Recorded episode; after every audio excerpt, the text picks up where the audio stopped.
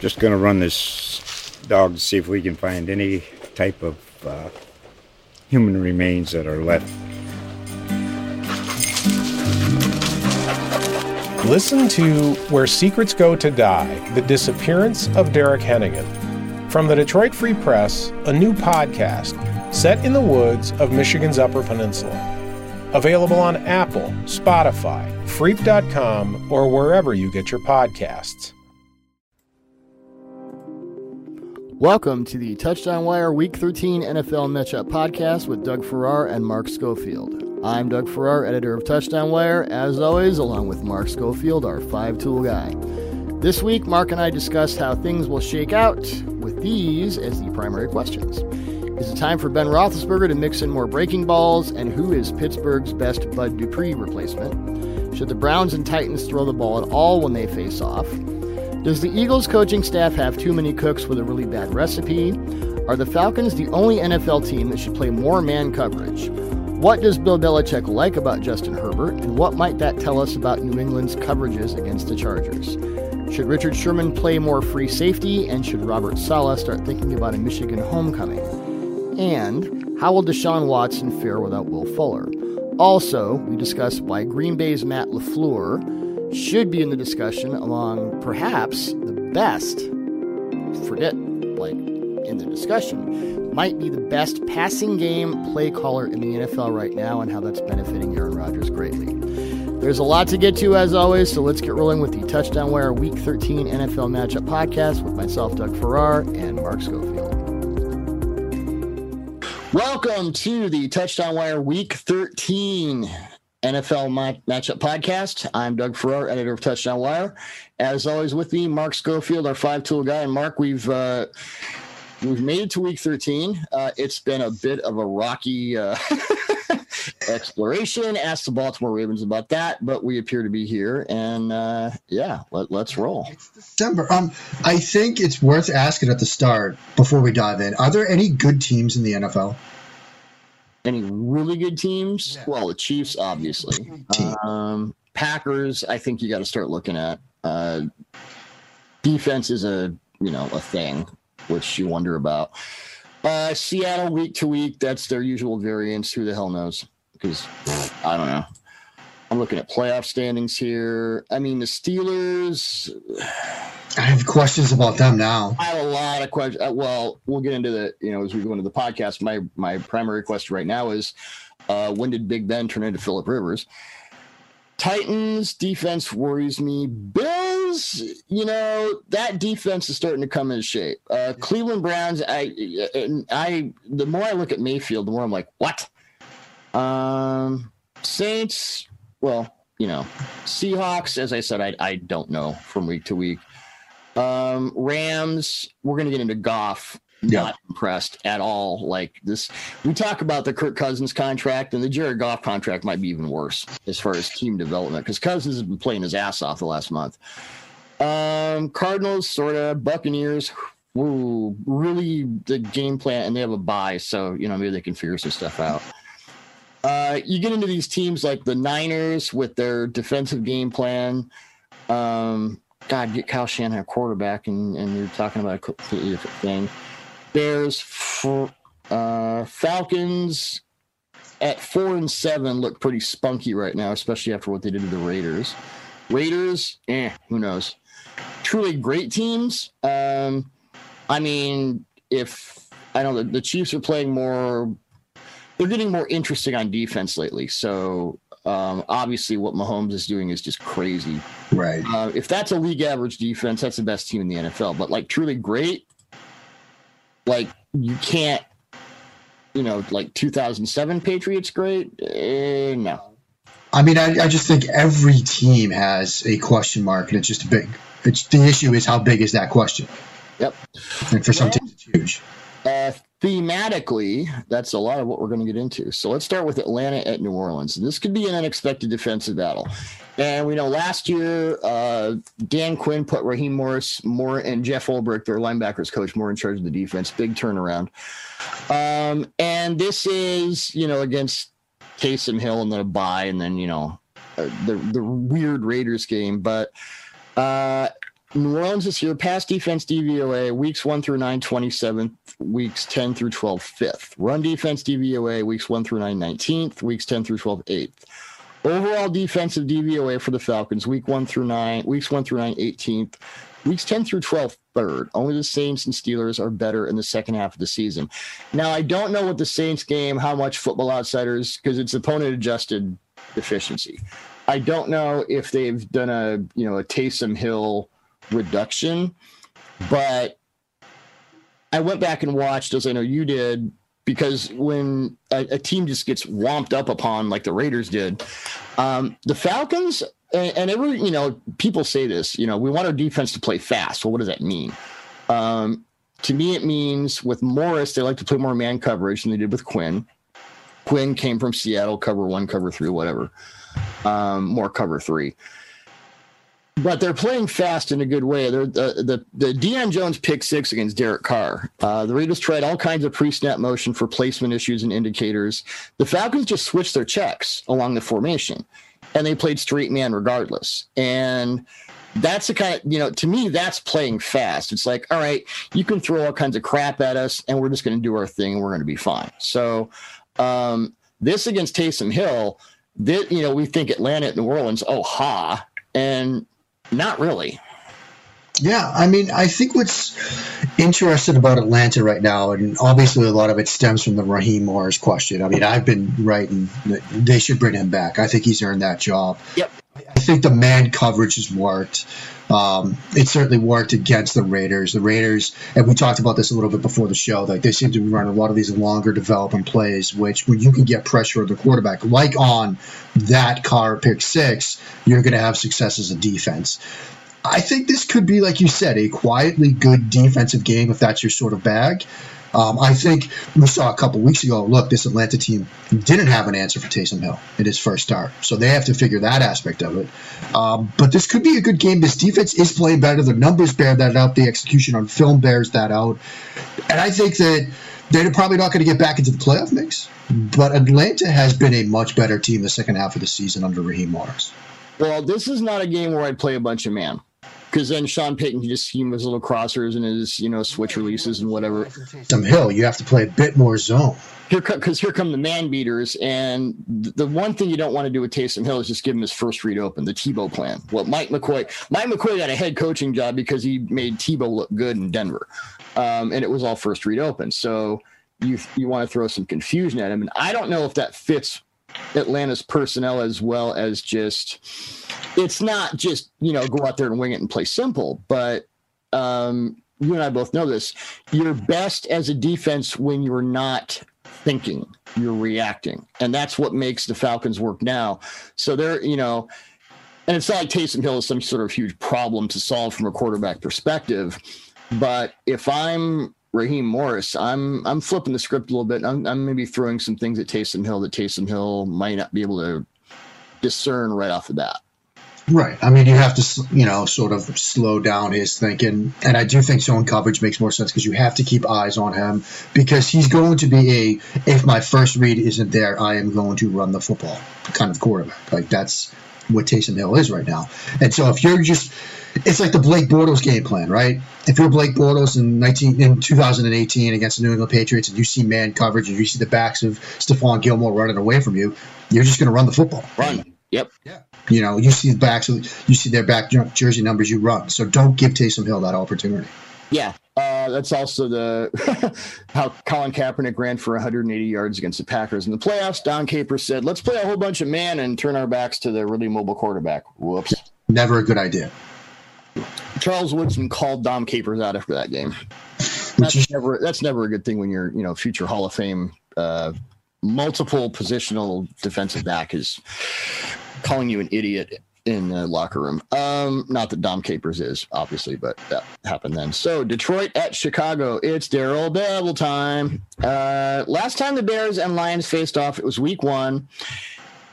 Yet another of Detroit's late game collapses under Matt Patricia. Mitchell Trubisky threw three touchdown passes in the fourth quarter, all against Detroit's patented man coverage. I'm not even going to go into Detroit's man coverage anymore because I, I, feel like I've spent half of our podcast talking about this. Right. Trubisky had a three touchdown game against the Packers last Sunday, but also two picks. And I want to talk about the two picks because both of them were, um, I think the second pick to Darnell Savage was a cross country dagger concept. They the, the deep over and the dig. And the first one was a similar, it's a dig and a vert. And on both occasions, Mitchell Trubisky passed up the open dig in the middle of the field this was like middle of the field, open on a platter with like you know extra eggs, and he passed up the the the mofo dig in favor of the in the first case double and then the second case triple coverage downfield. And this is not to pick on Mitchell Trubisky because we all know what he is, but even the three touchdowns were ugly. And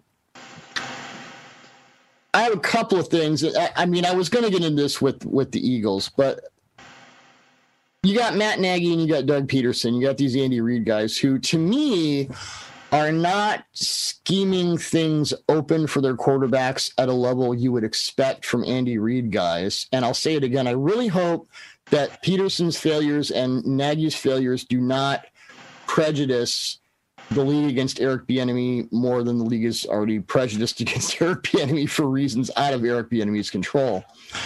But I mean, to me, this is kind of a chicken and egg question. Is the coach hamstrung by the quarterback's inability to see things coming open, or are the flawed quarterbacks further affected by the unfavorable route concepts? In other words, you got Carson Wentz, a, a broken version of Carson Wentz, and you've got Trubisky or Foles, and you're just like, well, you know, some coaches would think, okay, I have to over scheme to make this work. Kyle Shanahan would do that. Other guys are like, oh, screw it. I'm just, I, I don't even know what to do right now. Yeah, I think it is similar in a sense. Both of these quarterbacks, Trubisky and Wentz, are broken right now. Um, their brains are broken, for lack of a better phrase. Um, which could well, say that Trubisky is broken, you would have, you would have to first imply that he was at any point fixed. Right. I think there was a time, you know, the year they won the division where they could get enough out of him. Obviously, that division win was more due to their defense. I mean, they were scoring points on the defensive side of the ball. You know, I think what's concerning for both is that, and this is more Philadelphia, where I'm seeing on film, guys are open. And once just, whether it's a trust issue, a mind issue, a hesitation issue, a confidence issue, all of the above being a dad for the first time, I don't know. But Wentz is just he's who he is and he's who he was in college. That's I mean, period, full stop. That that's what he is right now. Those and, 2 a.m. feedings will knock you on your ass. No, they they they they, they mess up with your brain. They really do. Um, when you see and it's not a regression. You know, people are saying about Wentz always regress. This is a collapse. Mm-hmm. Like people thought maybe Wentz was a top ten, top twelve, top eight quarterback coming into this year. He's a bottom three QB right now. That's a collapse. You know, oh, down to down. I've said it for the last month. He's the worst quarterback in the NFL. Yeah, and it's and, and when you see that you know verticals concept that I've written about, that Greasy talked about, that Riddick talked about, he's broken. But he might be who he was at South uh, at North Dakota State, and it's the same with Trubisky. Like he might be just who he was. We in this in this industry, we often overstate the ability of coaches to develop quarterbacks. Sometimes when you get to be a college senior that has played this position for so long, you are who you are. Mm-hmm. And all the development in the world is not going to fix that. And maybe what Pederson and the Eagles were able to do in that season when they won the Super Bowl and went to look like an MVP kind of glossed over that Wentz is who he is, and the same with Trubisky. And now you can dial things up, you can scheme things up, you can find all the exotic ways to run mirrored curl flat like Matt Nagy does, and it doesn't matter. Their brains are broken, they are who they are, and it's not working. I well the the reliance on the RPO. I mean, that was the last part of my book was Pederson's reliance on it in, in the ways it helped Wentz and Foles. And that was, you know, a couple years ago when they won the Super Bowl. So I don't, you know, I'm not I'm not sure where I think it's an interesting philosophical discussion where you have because yeah, guys are open, but it's not I mean, there are guys. There, there are situations where guys are open, and there are situations where guys are open in a way that's favorable to a quarterback who just doesn't trust anything he sees, which right. is first read open, get that guy open. You know, the the like zero to ten yards to your front side where you don't even have to think. Get that guy open. And I think that's what these guys need. I think that's what these guys need. I think that's what Trubisky's always needed. Yeah, and I think what's interesting in this sort of chicken and the egg issue is there's probably another layer to that, which is both of these guys, Pederson and Nagy, are trying to throw their way out of this problem. Yep. You know, both of them are really trying to like, you know, in Philadelphia, in Chicago, there's all this clamor for why aren't we running the football? But both of these guys are trying to throw their way out of it. And is that the other issue here too? Like, can they run the ball, or are they throwing because they can't run the ball, or what is the issue there? And that's another question that I think both these coaches have to answer. Well, here's another question for Chicago. Why has your defense fallen apart? Uh, Chicago's defense has gone from third and pass defense DVOA in the first half of this season to 31st in week 10 since week 10. Uh, now that's against supercharged Kirk Cousins and Aaron Rodgers with a bye in between.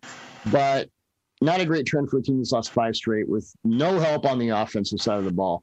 And I was watching, rewatching the the Packers Bears game, and I found Aaron Rodgers' red zone touchdown pass to Davante Adams quite interesting because apparently the strategy was to have Robert Quinn hand Adams, who may be the NFL's best receiver, off to Roquan Smith. And Yeah. I think anytime you can use a defensive end to hand off to a linebacker against the game's best receiver, you just got to take that opportunity. Do it. Yeah, and that that was a great. They dropped eight on that play. Yes, they did. and Rodgers still was able to find time. And what was interesting about that, it's a red zone throw. I'm pulling it up now, where everything gets so condensed down in the red zone and the throwing lanes are smaller. Rodgers was still able to create a throwing lane, you know, by you know. And what was interesting about the play, he almost got baited into a pick. Like initially, he wanted to throw Adams in the middle of the field, and he pulled it down because the backside defender, I think it was screened, the corner, could have jumped it. So he pulled it down. It was one of those great no throw moments. And then, like you said, you've got Roquan Smith passing him off. It just made no sense. But that's what Rodgers can do right now. He can break you down.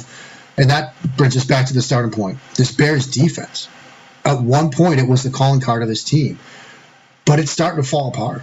You know, and, and part of it might have been Rodgers. You know what it, what he's able to do, but it doesn't get any easier right now with Kirk Cousins. You know, and that, and that's an offense that you know is going to do some things against you.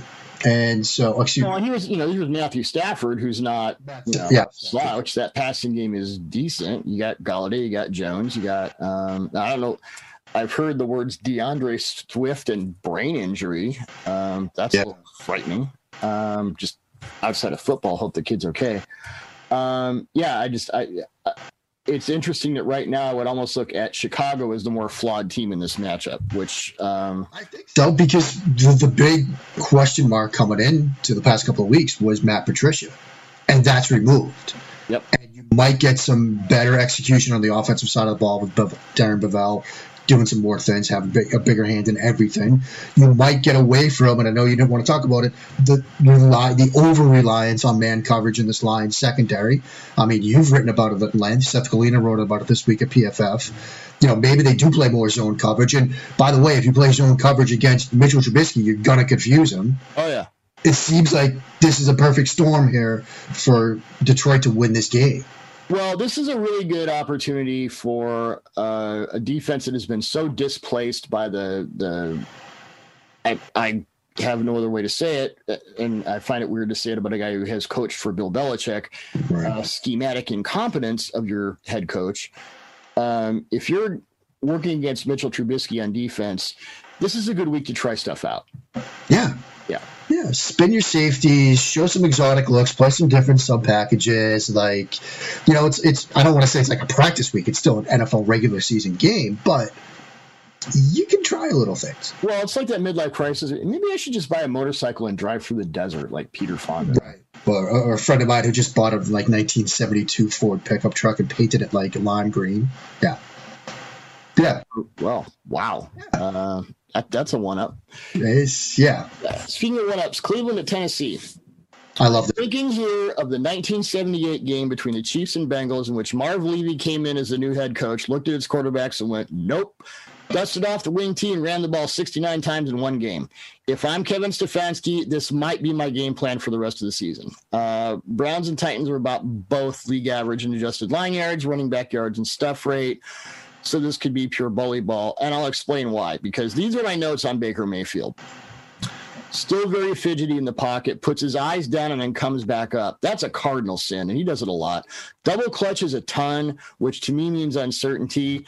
Doesn't seem comfortable even when he has a clean pocket, which is weird. The red zone incompletion to Rashard Higgins, which we're all talking about. Oh my God, how could he miss that guy? It was like a 94% touchdown uh, probability per next gen stats. And of course, when you overthrow the guy, it isn't.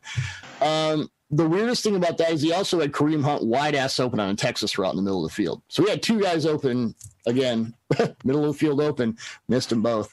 Um, had two red zone touchdowns versus Jacksonville. He has made some great throws, as he will, but I'm starting to wonder. You know, we were talking about other quarterbacks. Like, is this the ceiling? I mean, is this just going to be who Mayfield's going to be, and they got to work around it?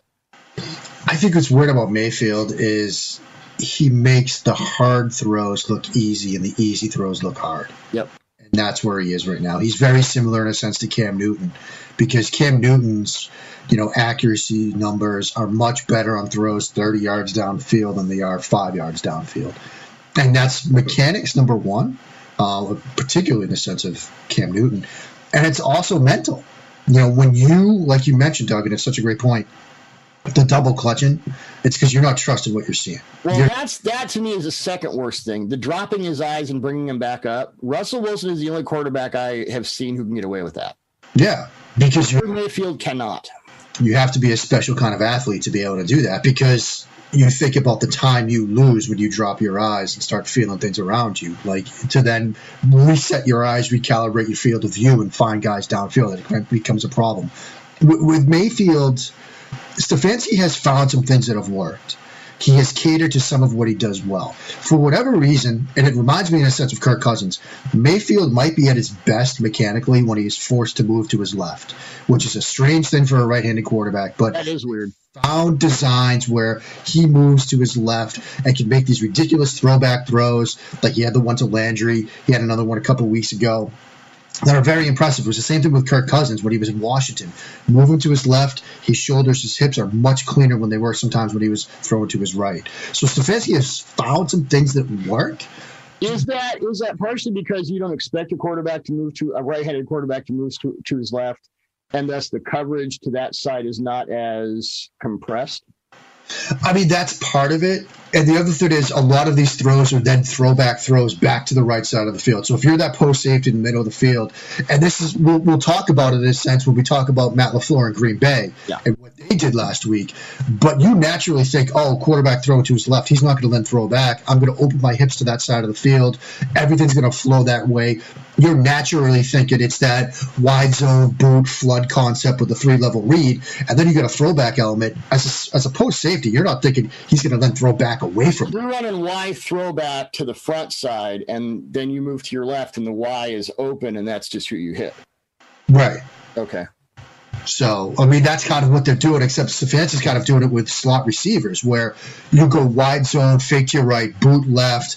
You know, you've got the guy on that side of the field who's now front side for you, running a vertical, running back in the flat, or either tight end in the flat. And you're thinking it's that three level stretch, and then it's that throwback element away from you. Now, we typically see Y throwback, Y leak with a right handed quarterback rolling to his right and then throwing back to his left. Much easier throw still. But now you're doing it with Stefanski having Mayfield roll left, throw back to his right. It's confusing the eye angles on these post safeties in the middle of the field. Yeah, because traditionally and, and certainly in the beginning of the year, and I for some reason the stats aren't coming up. I know they were running a ton of front side boot, Yeah. just front side boot over and over again, and that's what you know works for Mayfield.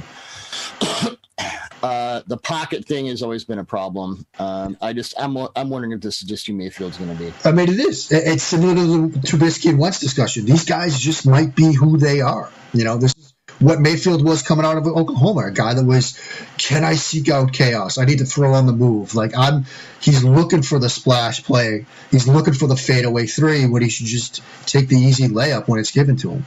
But that's who he is. And that gives, let's see, uh, fourth year is 2021. That if that's who he is, and the Browns find themselves on a hard ceiling this year and next year, that fifth year option becomes a really interesting discussion. I'm fascinated to see what they do with that. Yep. Cincinnati at Miami. Tua practiced on Wednesday. I think it's game time. Might be ready to go. Um, just in a larger sense, I mean, what does Chan Gailey need to do to help him get past that really bad game against the Broncos? And we talked about it obviously after where he was just frantic. I've never seen him so frenetic. Yeah, he was. Um, and the Broncos will throw some really evil stuff at you. But you know they've had he's had an extra week to think about it. You know, sitting there on the bench being hurt and all. Um, if you're Chan Gailey, how do you sort of get to his head back in the game? Remind him that he's playing the Bengals on Sunday. Well, other than that, sure. Step one, you know, I, I think it's it's some of what we talked about already. I, I think you need to do get him where he's comfortable, which for Tua right now, a lot of the RPO stuff, you know, get him back to his Alabama roots, you know, glance routes off the RPO, you know, designed one read concepts like he had to throw against the Chargers mesh RPO look to his right, had to come back and throw the speed out to his left. We did a good job with his footwork. Get him on familiar territory. You know, I, I think the Denver game sort of they did like you said we talked about it, some things to confuse him. But I think if you get him back to his comfort zone, you're going to be okay. And that should be enough, Doug, against the Bengals defense, which is a Bengals defense right now. Mm-hmm. Even though they looked better against the Giants, um, and part of that was look, Colt, Colt McCoy came in they weren't really ready you know, to have an offense for him. But this is a bad Bengals defense, right? Well, it's not just a bad Bengals defense, and I, you know, I, I try not to call out coaches because right. Um, but Lou Anarumo, uh, second year guy for the Bengals, reading some stuff about he's not really, I wouldn't say abusive, but you know, kind of an old school not a old school rah rah coach, but an old school yell at you and, and use words that are not necessarily constructive. And I, I really struggle to see this guy put like cogent defenses on the field. Um, so yeah, in a larger sense, I don't know what the heck's going on there, but might for a change. Uh, Jacksonville at Minnesota. Kirk Cousins reigning NFC Offensive Player of the Week. Since Week 10, Cousins has completed 81 of 111 attempts for 913 yards, 8.2 yards per attempt, eight touchdowns, one interception, and a passer rating of 117.4. Only Deshaun Watson and Aaron Rodgers have higher ratings in that time. Is that good? It's quite good. It's my sources tell me, Doug, that's quite good. Now, play action, Cousins over that time with play actions, five touchdowns, no interceptions. Uh, eight touchdowns and five interceptions without. Gary Kubiak has been saying things about using play action more. It is definitely working. It is absolutely working. And if you want numbers to back that up, the worst quarterback in the league in terms of the difference between play action completion percentage versus non play action per- completion percentage is Kyle Allen, as charted by Pro Football Focus, sees a drop in his completion percentage of 20% when he uses play action. Hmm. Second worst, Kirk Cousins. There you go. Drop of 10.9%. But when he uses play action, Kirk Cousins has an NFL passer rating of 118.6, fifth best in the league. He has thrown 11 touchdown passes when using play action. And that is tied for second with Josh Allen. And his yards per attempt, that also jumps when using play action. 1.6 yards per attempt increase when using play action. Use play action. It's a cheat code, kids. It's cheat code. And the thing about Cousins is this is like every year he's been in the league. Yeah. I mean, this this is who he is. Um, again, that, that might be the theme, the title of this episode. Quarterbacks are who they are. Kirk Cousins is great off of play action. And when you have Dalvin Cook, the threat of Dalvin Cook makes you think play action. And I know when we often talk about play action, people think, oh, you need a good run game to do it. You really don't. You need to be able to sell it, you know? And yes, there are concerns. Some teams are worried about run and play action because sometimes the protection breaks down. Like for the New England Patriots, one of the play action designs, you pull the guard to really sell play action. But if you're worried about getting beat when that guard vacates and your tackle can't come over to fill, then yeah, you have some worry, worries about selling it. But if you can sell play action, make the linebackers bite, you know, get them to go through their read and run keys and drop down, then you have perhaps a wide receiver on a crossing route where he's comfortable, wide open behind them. And when that wide receiver happens to be Justin Jefferson, I was just going to say his name might be Justin Jefferson, in which case your defense is in big trouble. Yeah, yeah. Is he good? It's just great. he's uh, I think he's about ready to become the second Vikings receiver uh, to gain a thousand yards in his rookie season. The other guy, uh, you might have heard him, Randy Moss or something like that. Yeah, Michael's Moss. Yeah, I I seem to remember that guy. He seemed to be pretty good too. yeah he was okay. Uh, Las Vegas at Jets. Do we just throw out the tape with Derek Carr against the Falcons? Not that the, it's the Jets. So, but are, are there things you want to put a pin in here, or is it more like uh, I don't want to say slower developing, more vertical offense against a really fast defense, and you just go, eh, throw it out and move on. Yeah, I'm, that's kind of where I am, Doug. I'm curious if you are too, because I, I just think it, it, the game plan it didn't mesh well. We talked about what Atlanta's been doing on defense. I'm inclined to just throw it out. What about you? Well, I think, and uh, you know, I'll say it again: defensive coordinators that we want to play fast. But what does that mean? Um, it means you're playing ultimately. To, you're you're playing scheme to personnel where no one has to think. Everyone just reacts, and you dictate. The Falcons are in that position when they play man, which is unusual because, as I have said, far more times than I would care to uh, recall, uh, most teams who play man coverage are really, really, really bad at it. Uh, the Falcons actually should play more man coverage. OMG, LOL. So, yeah, I don't think this is a repeatable formula for a lot of other defenses. Um, I will be interested to see if Gruden cuts back on the, you know, like the the 40 yard verts to Waller where it takes, you know, five seconds to get the play out. Uh, but in a general sense, I, I think it was a really bad matchup, and I wouldn't put too much into it, especially against the Jets. Yeah, it's the Jets. It's the Jets. Indianapolis at Houston. Uh, now, I mean, you are you are Team Deshaun Watson. You are the the GM of. You are the owner of Team Deshaun Watson. Playing out of his mind, we all know this, but interesting numbers. Will Fuller, six game suspension now. Uh, Fuller was on the field this season for 384 snaps, off for 48. When he's off the field, Watson's YPA drops from 9.0 to 7.8. Interception percentage jumps from 1.3 to 2.3. Now, they have had an uptick in 12 personnel with Fuller off the field. So some of the YPA is schematic and a game plan thing. But Fuller gives you a lot, not only on deep balls, but the ability to take the top off and, you know, do the old Don Maynard decoy thing. Right. Um, little Super Bowl three reference there. Could be a reductive game, and Houston has Indy Bears Indy over the next three games. Bears might figure it out. Uh, Indy already has. Uh, could get interesting for that offense. And DeForest Buckner is officially off the COVID list. So, um, you know, they've got Cooks who can threaten you vertically, but they don't. They don't have a Will Fuller in the box that they can just Right. so maybe it's more of a running back thing. I don't know. Um, but then again, if DeForest Buckner's back, and what did they miss him against Derrick Henry? Yeah. Uh, you know, I think that Will Fuller absence, which is pretty much, you know, that's Will Fuller's career with the Texans, that absence could be a bigger deal than we think.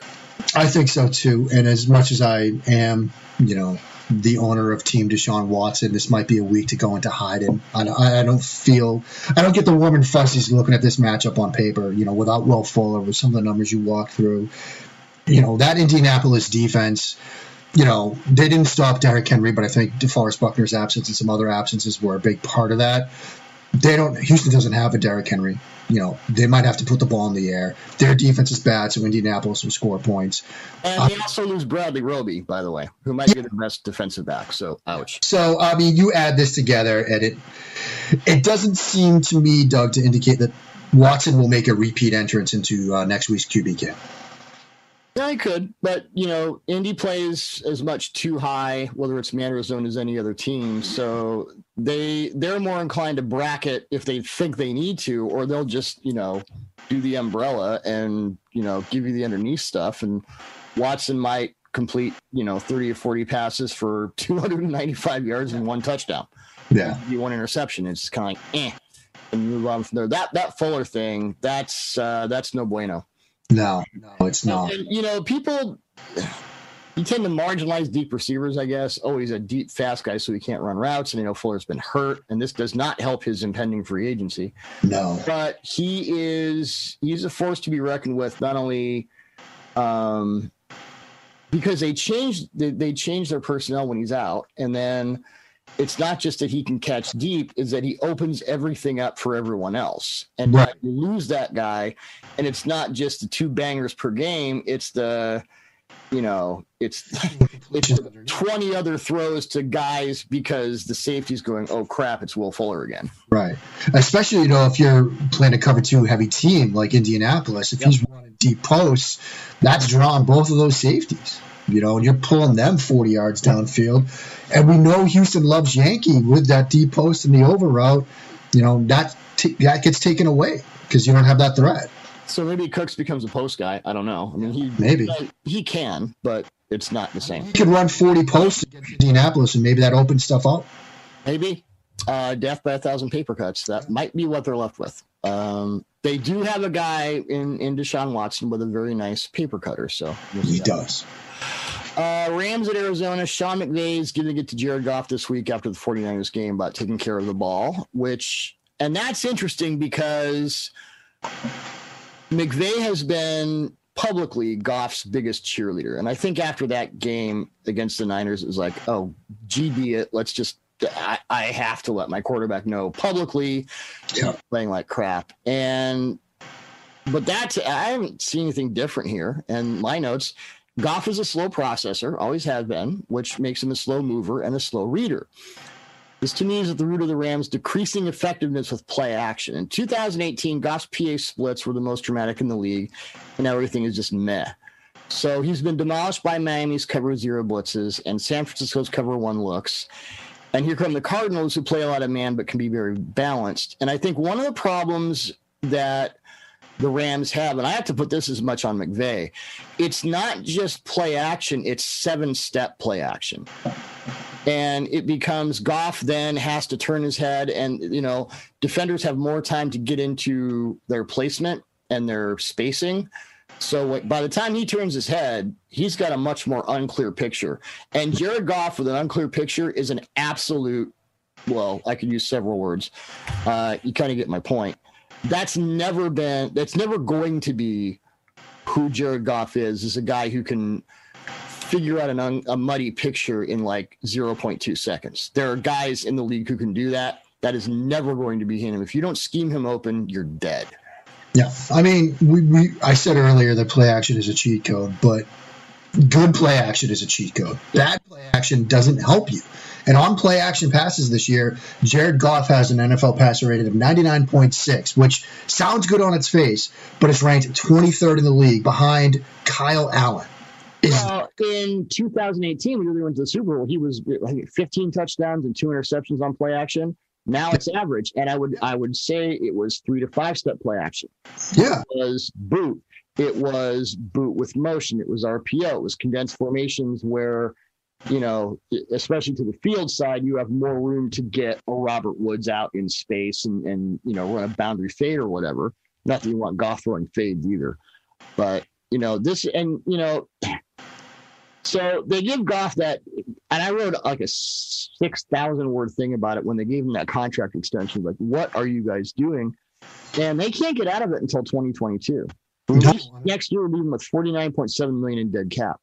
Yeah. So you have a quarterback who has explicitly told you, "This is what I'm going to be for the rest of my life, or for the rest of my career, until I just, you know, uh, I don't know, suck even worse." But this is who Jared Goff is. It's not Jared Goff's fault. I mean, Yeah. when you when you come to a point of frustration with your quarterback, and this is who he's always been, I don't blame the quarterback. I blame the coach because you knew who this guy was, and you thought in your genius that you could scheme him out of it, and you know, late developing play action pass plays for a guy who doesn't read well in the first place. I mean, get the damn ball out. That's your only shot, and it's certainly your only shot against Arizona. it, it- it's amusing to me that this theme of this show is emerging of people we propped up as offensive wizards sean mcvay matt nagy doug pederson seem to be struggling right now and part of the reason they're struggling is they think they can scheme their way out of the fact that their quarterbacks aren't good and their quarterbacks are who we are who we thought they were Well, everyone has a plan until they get hit, right? And with McVay, it started to become reductive when everyone stopped biting on jet action or jet motion. That happened ironically against Detroit. Matt Patricia figured it out. Uh, God knows if he can figure it out, anybody can. Uh, with Pederson, it was kind of a RPO, eh. And with Nagy, it was you know, doing the few things that Trubisky could do well. I, you know, I don't know with Nagy. I, I think he was just presented an impossible hand. Not that he's done, you know, so, but my point is you have a plan until you get hit. We're going to talk about, I want to get to, you know, just Giants at Seattle. Well, I, I mean, let's get to Philadelphia, Green Bay. I don't know if we have anything to say about Giants in Seattle. Um, you did a thing for Big Blue View about game planning for Colt McCoy. Uh, Patrick Graham said that everyone on Seattle's offense is scary. We already know that. So, yeah. You got anything there? Um, Jamal Adams as a pass rusher might be the best edge safety in the game. How about that? There you go. And here's another reason the Bengals should get a new defensive coordinator. yeah. reduce Carlos Dunlap's snaps. How did that work out? okay, Philadelphia, Green Bay. Um, Dr. Schofield, who are the best offensive play callers in the NFL? It's Kyle Shanahan and then it's everybody else. But who's everybody else? I think McDaniels does a good job, even though he gets a lot of stick at times in New England. He's doing a pretty good job with what he has. I think Arthur Smith is good. Um, I think Stefanski has moments, and you know he's working with what he's got. Yep. Um, obviously the Reid Bieniemy duo is a pretty good duo of play callers, and uh, you know Eric Bieniemy is going to get himself a head coaching job, hopefully in the next couple of months. Mm-hmm. But you get beyond that, uh, Matt LaFleur should be on that list. We need to elevate this guy to the top, and I would say right now, and I, I, I mean, the 49ers have two guys who are just doing the best they can. Yes. Uh, when you're when option A is Nick Mullens, you're kind of stuck with what you're stuck with. But um, when we talk about the Packers offense, we go, oh well, Davante Adams is the best receiver in the game. Aaron Rodgers is playing his butt off. Well, yeah, but if you watch, especially after all those years Rodgers had to do with Mike McCarthy and his, you know, talk about mirrored slant flat until you throw up. Um, so then he gets LaFleur, who is from the both the Shanahan and the McVay schools. He's coached under both of those guys. And it is condensed formations, it's motion, it's play action. And Rodgers at first was like, do not put me in a box. I am Eddie Van Halen. I do not want to be in ACDC. And LaFleur said, yeah, but when you get the structure, you're going to be amazed at what happens. And that's that's where we are now. And when I watch Green Bay's passing game, it is, and I was talking to Dan Orlovsky, the first pre-snap motion piece I did, and he called Kyle Shanahan the best mathematician in the NFL. What he meant by that was motion. We're we're past the point where well, you use pre-snap motion for a man zone indicator. That's that's like okay, that's 101. What you really want to do is eliminate a team's best defender against you. And when I watch Matt LaFleur's passing concepts, especially in the red zone, it is jet motion. Tyler Ervin has kind of become their guy for that. It is play action. It is receiver spacing and coordination. As my friend Greg Cosell likes to say, receiver distribution and location. I think right now, Matt LaFleur is as good as there is as an offensive play caller in the NFL, and people are just kind of looking over it because, oh, he's got Aaron Rodgers. Well, I think we need to move past that because the more the, the more Green Bay tape you watch, the more Matt LaFleur is dialing up as well as anyone. I would almost say at this point it's Kyle Shanahan and Matt LaFleur and then everybody else. I think you have something to it. And while you've been talking, I've just been rewatching and rewatching the touchdown throw of Robert Tonyan, which I think is worthy of its own ESPN 30 for 30 because there are, are so many beautiful elements to this play. Obviously, you have the jet motion, which we talked about. You also have the play action element, which we've talked about. But then the way they pull this together, because everything says to the Chicago Bears defense, they are running boot and a crosser, three level flood, Davante Adams on the crosser. You're expecting Jace Sternberger to be the guy in the flat because he slice blocks on this outside zone look.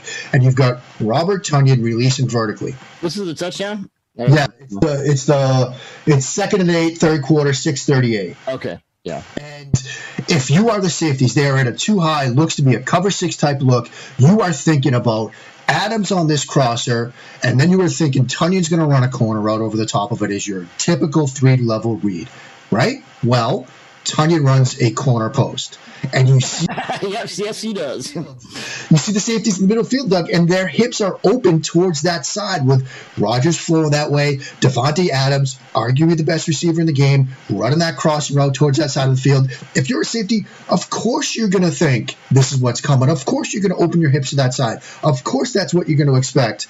And then Robert Tonyan, who was, I learned this week, a high school quarterback, runs a post route and you have the throwback, easy throw for Rodgers, and it's like taking candy from a baby. It's beautiful. It's absolutely beautiful. And so, yes, in the upper echelon of play callers right now, there's Kyle Shanahan, and it is time to put Matt LaFleur up on that Mount Rushmore. Yep, right up. Eh, eh, I'm noticing more and more with the Bears. Um, there are a lot of guys like trying to cover the same person, and they're all the wrong people. Yeah. They might want to work on that. They might want to work on that. They might want to work on that. So, uh, here come the Packers, Philadelphia Eagles. You just got smoked by the Seahawks, uh, even with Pete Carroll's, you know, Pete Carroll esque game time decisions.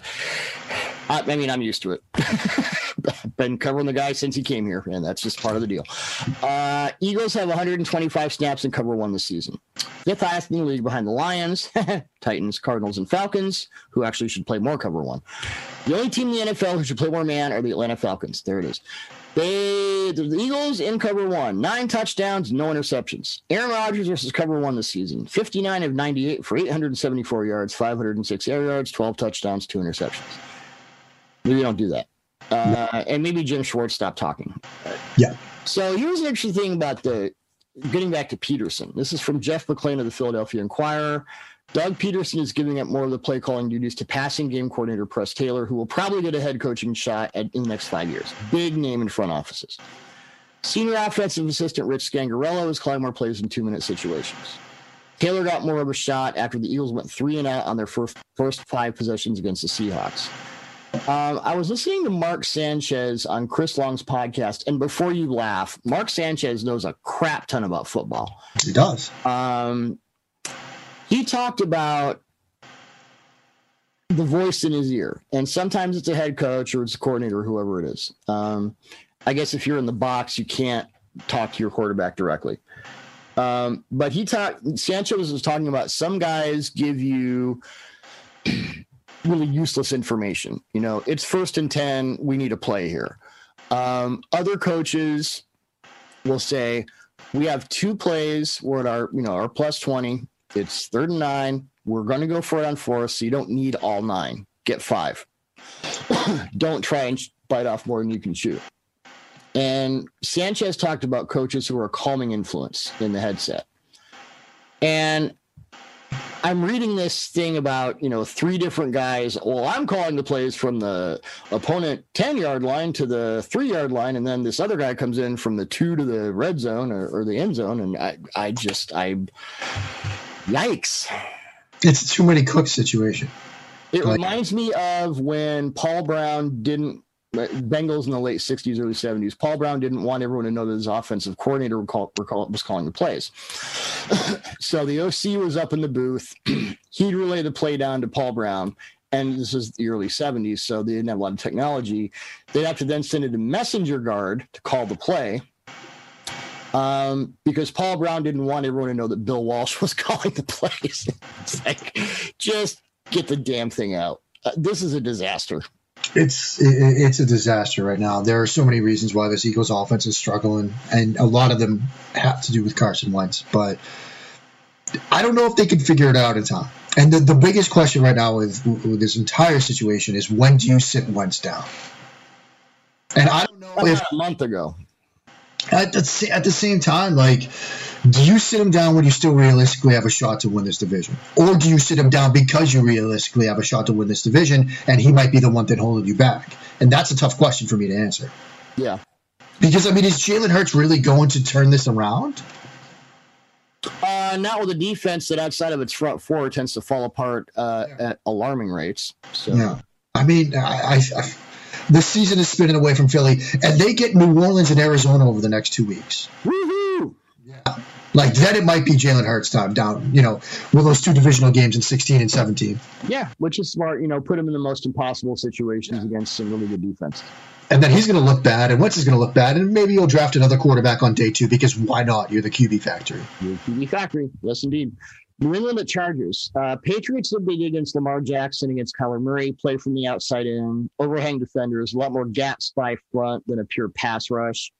Um, Justin Herbert presents a different challenge that he's mobile, but not in the same way. Um, and Belichick had a lot of good things to say about Herbert this week. I don't know if you heard this. Um, talked about his ability to move to his second and third reads, de- decipher split coverage, man side, man side, zone side. So when he sees cover six or any kind of hybrid, Herbert's able to go, that's zone, that's man, I want man. Yeah. Um, Herbert has been dominant against man coverage this season and under pressure. Patriots are heavy man, obviously, but they have split. They have thrown a bit more cover three and split safety in this season. I'm going to be fascinated, given Belichick's tell on how impressed he is with Herbert. I'm really interested to see how they play him.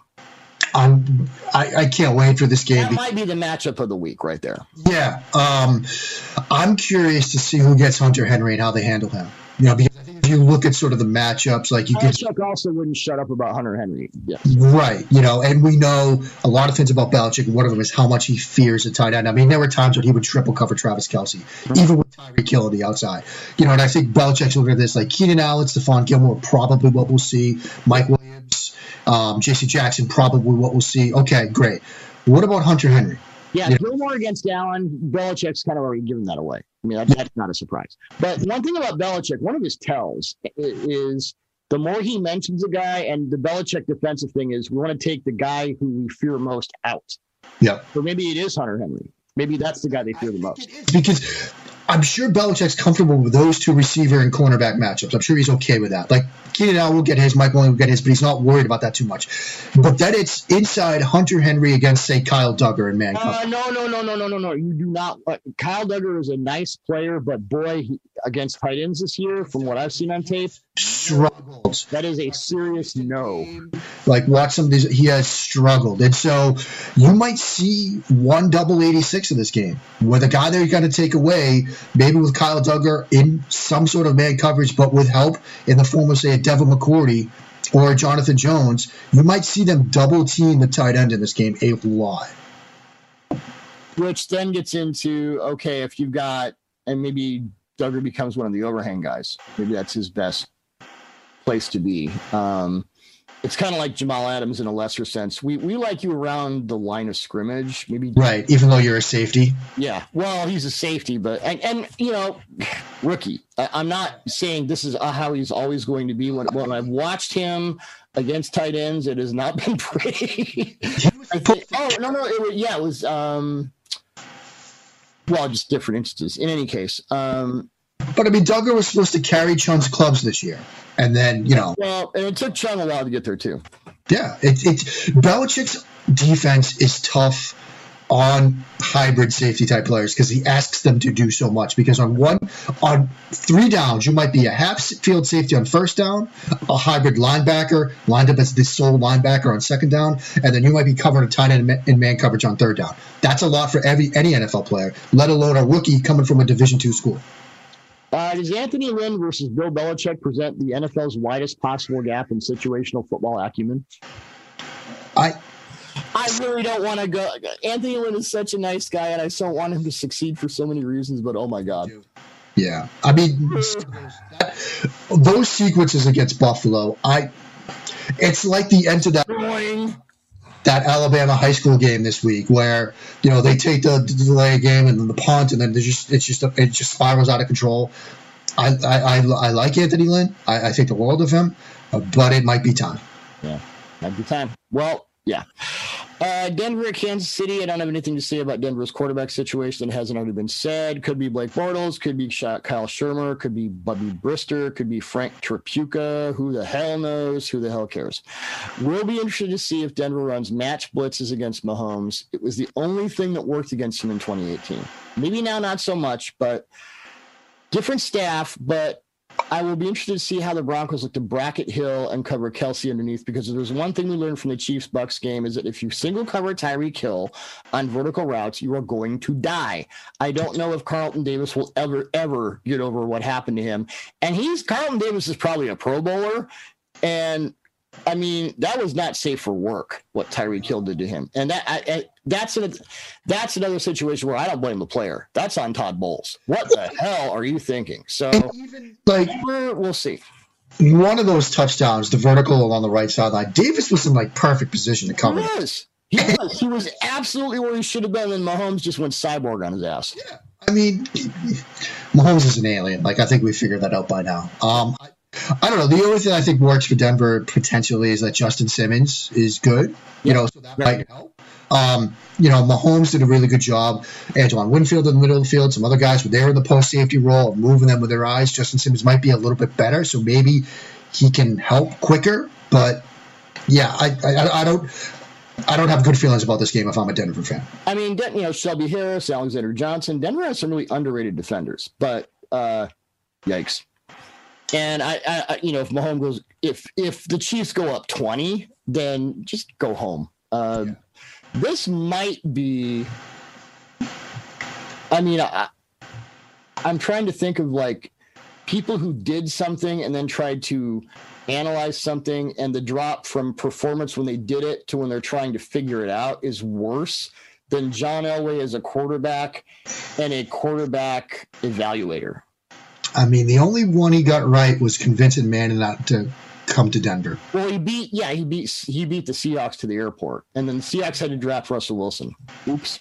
Yeah, we see how that worked out. But then Trevor Siemian, Paxton Lynch, and now Drew Lock is a big question mark. And I think I'm working on something for general managers in the hot seat, and I think you have to put John Elway on that list. I did Pax. I, did, I watched tape with Lynch um, before his draft. Uh, uh, at a SI Summit so I was in New York City at the SI offices back when they were the SI offices. And I sat at a table and watched tape with him. I think it was against the Memphis game. It was Memphis. And like front side read was not there and he didn't see it. I'm like, they're going to take this guy. And, and they took him in the first round. I thought, okay. Uh, Doug, I'm old enough to remember the Paxton Lynch QB1 discussion. Yeah. Now, of course, yeah. Jared Goff and Carson Wentz were the other options. So, I mean, yeah. Sometimes when you watch tape with a guy, you, you realize, like when I watched tape with Jaylon Johnson um, before this draft, I went, somebody better take him in the first round. They didn't. Whoops. Uh, Bears got him in the second. That's going to work out. Be like a tape rat, like. He, oh my God, yes, yeah. He could. He could just break down it. So that's physical ability, mental acuity, and just the the total buy-in. He's he's all of it. Yeah. Yeah. Washington at Pittsburgh. So, and you're you study quarterbacks more than I do, um, at a higher level than I do. But when I'm studying a quarterback, I like to pause a quarterback's tape right before he hits his back foot on a drop back, and then right as he hits his back foot on a drop back, and then I want to see what is open or what is coming open, because that's kind of how I get a feeling of when you're dropping that foot and ready to throw what do you see and where do you go with it? What do you trust and what do you not trust? Now, I watch Ben Roethlisberger right now. I'm thinking this guy is turning into Philip Rivers. There, he doesn't seem to trust what he's seeing. And I'm wondering if there isn't a gap between what his brain tells him to do and what his arm can actually achieve from a timing and velocity standpoint. Like two or three years ago, I could hit this thing bang on, and now I can't. And I think there's a there might be a wrestling match in his head with that, you know, what I used to be able to do versus what I can do now. I think that's exactly right. And I, I'm, I'm thinking back to a couple of weeks ago when Roethlisberger had a game sort of in weather, and you asked, "Is this something to be concerned about, or are we just sort of putting a pin in this to watch, or are you kind of throwing it away?" And I said, "Oh well, you know, it's one game. We'll think about it, and we'll come back to it." I think now we have to revisit that sort of discussion. I think that's exactly right. There's a gap between what the mind thinks it can do and what the body can actually do right now. And if you look at that first play of the game, they have a jet motion vertical concept against a cover three scheme. It's Magman on the backside, it's cover three front side. And he's got the dig, and that's open, but he doesn't want to throw it because he really likes the vertical, and he's done a good job of moving the safety, the post safety, and the cornerback drawing the cornerback's eyes to the dig right in the middle of the field. And he's got Chase Claypool on a vertical, but he just doesn't it doesn't get there when it should. And now maybe Claypool can still catch it, but if he puts a little more on this, it's a completion and it's a big one. But I don't know if he can put a little more on it. And I'm not saying he's toast. I'm not, you know, I'm not saying it's time to retire. no, I think what what is happening to him is what happened to. I mean, Drew Brees is the obvious example, and Brees was able to get some of the deep ball back, but there comes a point, and people keep saying it's happening to Brady. I don't think it's happened to Brady yet. It's just No. that's a whole different debacle, and they're in a buy, so we'll get into that next week. But um, I think with Ben, it might be that point at which you need to start throwing in more breaking balls because you were in 97 and now you're at 93. yeah, you, Four miles an hour make a lot of difference. you were Pedro in '99. Now you're Pedro in like 2007. Yep. Where before it was like you could throw 97 wherever you wanted, and guys weren't going to touch you. I mean, I will tell you, kids, as a Red Sox fan, Pedro Martinez Oh, 1999, kids, it was like something that was magical. I mean, he had a one hitter against the Yankees where they lost, but it was like he could put the ball 97 miles hour wherever he wanted. But later in his career, like you said, it's more breaking balls. That's that's Roethlisberger right now. It's more touch, time, and rhythm. It's like Rivers. Like you can't dial up velocity on a deep out route outside of the numbers anymore. You have to throw it quicker. You have to be a more anticipatory quarterback, and you have to take advantage of the opportunities when you get them. And I think that's, you know, you put in the show run, you know, AC Rivers right now. Yeah, not saying you can't win that way. You certainly can. can run that way, especially with that defense. You have to accept that, and you know, accept the limitations as you have them right now, and then go from there. The late great Ralph Wiley, one of my favorite sports writers of all time, one of the guys who made me want to do this, once wrote, "A man's got to understand his limitations. If he doesn't, his coach should." So there you go. Um, Bud Dupree out the rest of the season due to injury. Ouch. Yeah. Who's? Well, who's going to replace Bud Dupree on that side opposite TJ Watt? Uh, I wonder if the Steelers will put Cam Heyward at right end more. He has 142 snaps this season at right end, right Leo, or right outside linebacker. And usually he's just taking the poor left guard on either shoulder and, you know, demolishing his ass because he's. I never have believed that Cameron Heyward has given his has been given his just due. Um, he is. I mean, Aaron Donald, yes, obviously number one. Uh, more often than not, Cameron Heyward has been the second best interior defensive lineman in the NFL over the last, say, three to four years. Yeah. Years ago, there, I mean, there was a, like a half a season. I think it was 2018, 2017 or 2018. Every time I watch the guys tape, I'm like, okay, there, there is a, a really large difference here between him and Donald. So I'm wondering if now, because they've got a nice rotation of inside guys, I wonder if they just put Heyward on the edge and make him a, you know, make him that guy. I think you do. I mean, he's as talented as it gets up front. I think when you have the ability, you know, obviously TJ Watt's going to, you know, create a lot of attention. You know, offensive lines are going to worry about where he is. Now you put Cameron Heyward perhaps on the opposite side, the guy that, you know, for his power on the inside, he's got enough hand quickness where he can beat some tackles coming off the edge. You know, it's not Bud Bud Dupree, but given what you have on our roster right now, it's a pretty good facsimile, yeah, facsimile thereof. Yeah. Uh, yeah, and that's you know very well coached offensive line. You got Scherff, you got Will. I mean, that, that's you know that's going to be uh, quite the matchup. It is going to be. I, I'm not saying that Pittsburgh wins this game, but I think this is going to be a closer game than people might expect. Yeah, I'm at well, get into Washington's offense. That's Yeah, but Washington's defensive front. I love Antonio Gibson. You know, I'm, I've been Team Antonio since I watched tape with him, but uh, mm, maybe not. Not this week. We'll see.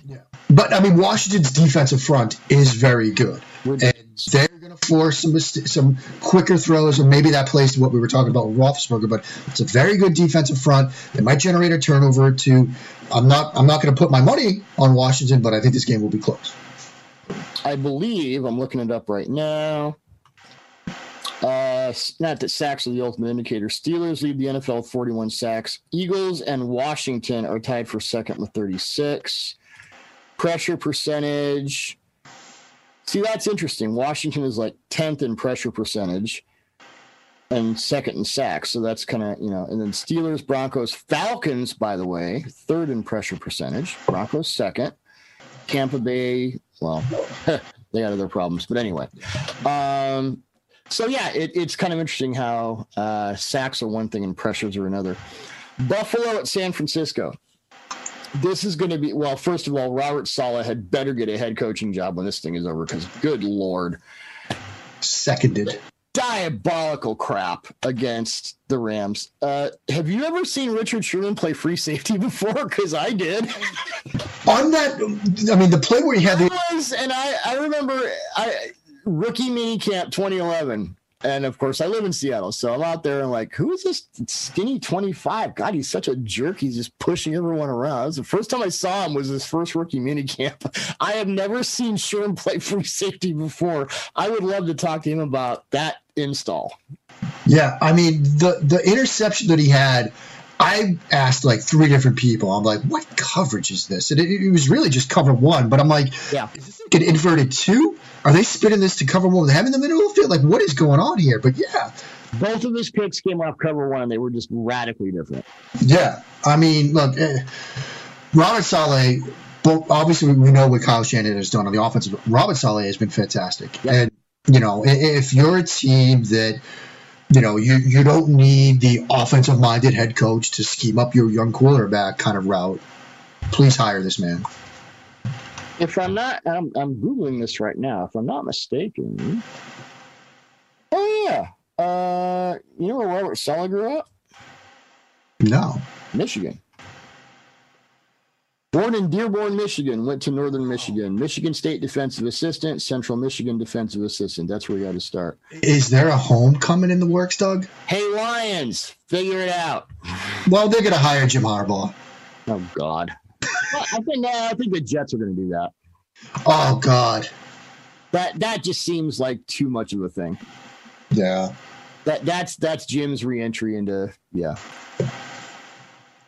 Hey, you know what? Maybe Harbaugh will get hired by the Jets and Robert Saleh will go to Michigan and turn the whole thing around. Wow. We could do a whole podcast on what the hell happened to Don Brown, by the way. Wow. That whole defense. It's gone from like first to I was watching college football with a friend. We stayed up at a friend's house last week and some numbers on Michigan's defense over the last five years. Elevator shaft. Anyway. Yeah.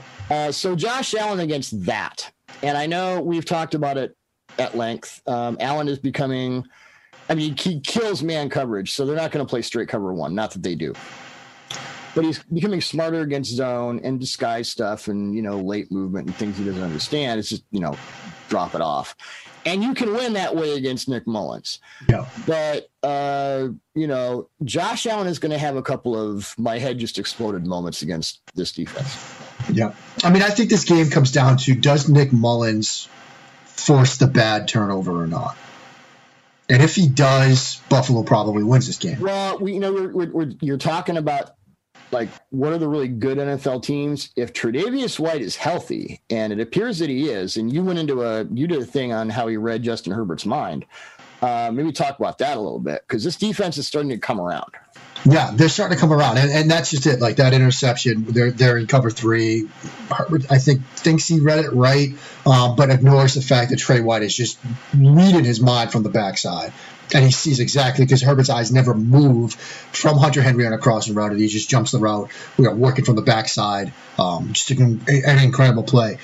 If Mullens has a throw or two like that, Buffalo wins. If not, this game could be, you know, another like surprisingly close one, you know, given the you know, sort of records between these two teams. Because, you know, like you just said, Robert Saleh is going to force some strange decisions and reads and throws from Josh Allen. You know, but this defense from Buffalo is getting better. Those two safeties, I love that safety tandem. Trey White is getting healthy, you know, so he's forcing some mistakes right now. Um, so if Nick Mullens makes that one or two big mistake, Buffalo probably wins. If not, this one could be close too. And then we, we it might be time to. I, I know this is such a weird year in the NFC. Could San Francisco make a run somehow, stapling together an offense with Nick Mullens? Maybe. I'm Garoppolo's out pretty much for the year, right? High ankle sprain, like Pretty much. yeah, Well, they're let's see, they're five and six now. They've got they got the Bills, they got the football team, they got the Cowboys, they got the Cardinals, they got the Seahawks. Um, if you can't beat the Cowboys at this point, you don't belong in the discussion anyway. Washington, uh, that could be a problem for Washington. Cardinals and Seahawks, eh, I don't know about that. It, Right. Because that's that's two teams where you don't know which one is going to show up. From, Yeah. You know, from this or that. So Potential here for I this. mean, they could. The problem there is that every team in the NFC West, you could say the same thing about. I mean, Seahawks could be the one seed; they could be the seven seed. I, you know, who the hell knows? This is just a weird NFC year. Just a weird NFC year. One thing, and again, I've known Richard Sherman since he came into the NFL, and his press conference, I believe, was after the Rams game. He talked about, and I've never heard Sherm. I mean, Sherm. There's two things I know about Sherm. Uh, he has always respected Pete Carroll, even when the di- in the kind of the divorce happened, and he hates Jim Harbaugh with the strength of a million suns because he thought he was misused and you know Yeah. and yeah, yeah, disregard Richard Sherman. Uh, never a good idea. Um, but he was talking about Saleh. Yeah. Um, and I just I'll read the quote. You've got to give Coach Saleh an abundance of credit. You have to give him an unusual amount of credit, and I don't think he's giving getting enough credit, not only here but in the league in general. To have the injuries we've had week after week, he never makes an excuse. And statistically, we're still a top five defense in almost every category. There are guys out there with Pro Bowlers, all pros, never had an injury, never had any adversity, and they're not putting on a top five defense. He's not making excuses. Excuse me. He's making great plans week in and week out. We're making it happen. And I think I expect him to be a head coach next year because of what he's able to do. He's able to rally men. He's a leader of men, and that goes a long way. If you're not going to listen to me and Mark, listen to Richard Sherman. Yep. I mean, that's the, you know, bullet point on the top of the resume for Robert Saleh. Um, because I, I just Sherm, you know, as much as he can get all shouty when it comes to like what he really believes, he's pretty close to the best. and what's, I watched tape with him in 2015. It took me six months to convince him to do it. yeah. And what's interesting is, you know, you mentioned Michigan ties, you mentioned the Detroit Lions. The word out of Detroit is they want someone to be sort of a leader of men. Huh? Who could that be? It's almost like Sherman read those stories out of Detroit and said, I'm going to get him the Lions job. Uh, knowing Sherm, that would not surprise me one bit. he set this whole thing up. Yeah, that's, that's him. Brilliant human being. And so for him to tee that up don't- wouldn't surprise me at all. Yep.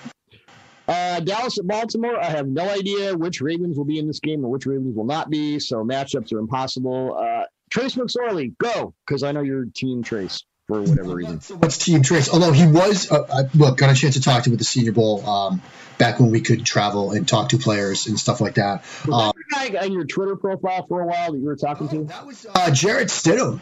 Oh, there you go. Yeah, which was, I think It's almost like you knew.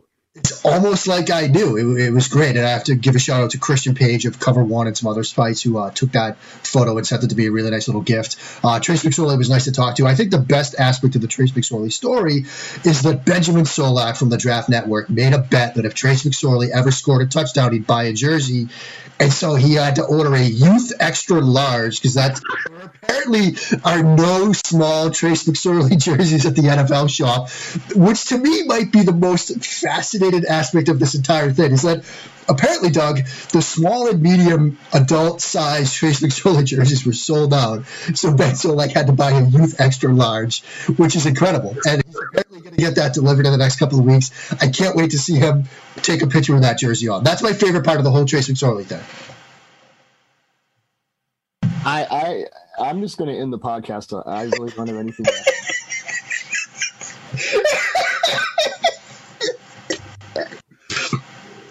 Ben was in like the group chat, just like screaming his head off at us for doing that to him.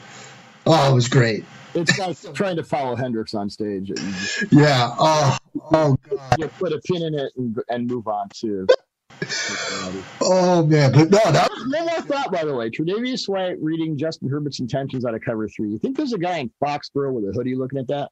Oh, You might see a whole crap ton of cover three from the Patriots.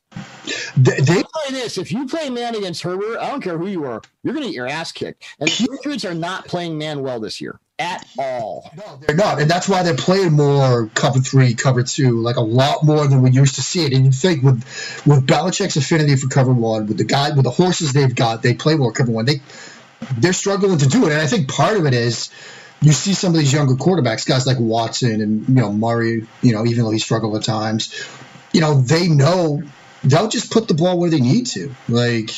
They'll just throw against leverage, and that's one of the best things that Herbert's done this year is just throw against leverage. Like man zone, I'll pick the man side and put the ball where it needs to be. I whatever. I just I found Belichick's comment about Herbert reading the man side and the zone side and deciphering it. That you know, and obviously you look for the Belichick answers. It was like, oh, and I really I'm just bringing because I don't you know Solak in a kid's jersey. I really don't want to end it that way. Yeah. But yeah. Anyway. Yeah. No, I mean, look, Herbert has been fantastic. Yep. So good. On that note, trying to pull that one out of the fire. Good lord. I haven't been to the Senior Bowl since 2012. Because then 2013, I was a Seattle guy, and obviously, you know, things. Yeah. Yeah. I remember it, weird things happen in Mobile. Well, What happened in Mobile should really stay there, as we just, just as we just discovered. I mean, some stories that I've been party to or even just heard about. Yeah, it's. I mean, not going to get there this year. I mean, I know Nagy might try to have it, but I can't imagine that they'll be like letting media come down. I don't. I don't think the teams will be happy about that. Well, I mean, no one I've talked to is planning to go to the Super Bowl or the Combine. Yeah, I mean, I might. I might try to get to the combine, like, and that's going to depend on vaccines and stuff like that. But I, looking at the timeline, like, I don't see how it happens. The extent to which Laura would kick my ass if I tried to go to Indianapolis would probably preclude that. Well, that's just it. Like, That might be the case in your case too, Doctor Schofield. no, it is. Like, I, I've, The wifely ass whooping, uh, it's coming.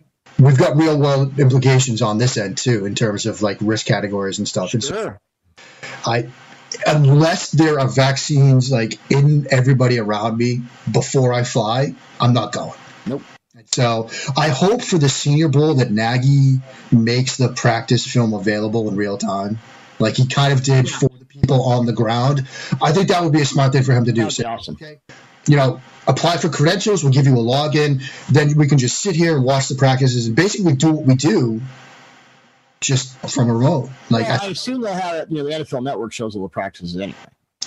Yeah, but it's different. Like when we were there last year, like I could log on from my hotel room and see, okay, I want to watch offensive line, defensive line, one v ones. Oh, okay. That's what I'm talking about. Oh, okay. And so, like, I could literally, I didn't even have to go to the stadium. I could just sit there and say, I want to watch Ben Bredeson in one versus ones. Pull it up, boom, just watch it, and you get the tight angle on it. it if they do that, that would be fantastic. And then you can watch like the seven on sevens and the receiver corners one on one. I mean, that's like football nerd heaven. And you have time to make trades Trace McSorley bets. Yeah, exactly. There you go. Yeah. Uh, uh, yeah, mercifully on that note, we're going to end this. Uh, thanks as always, Mark. Great stuff. And uh, we'll talk next week. Sounds good, buddy.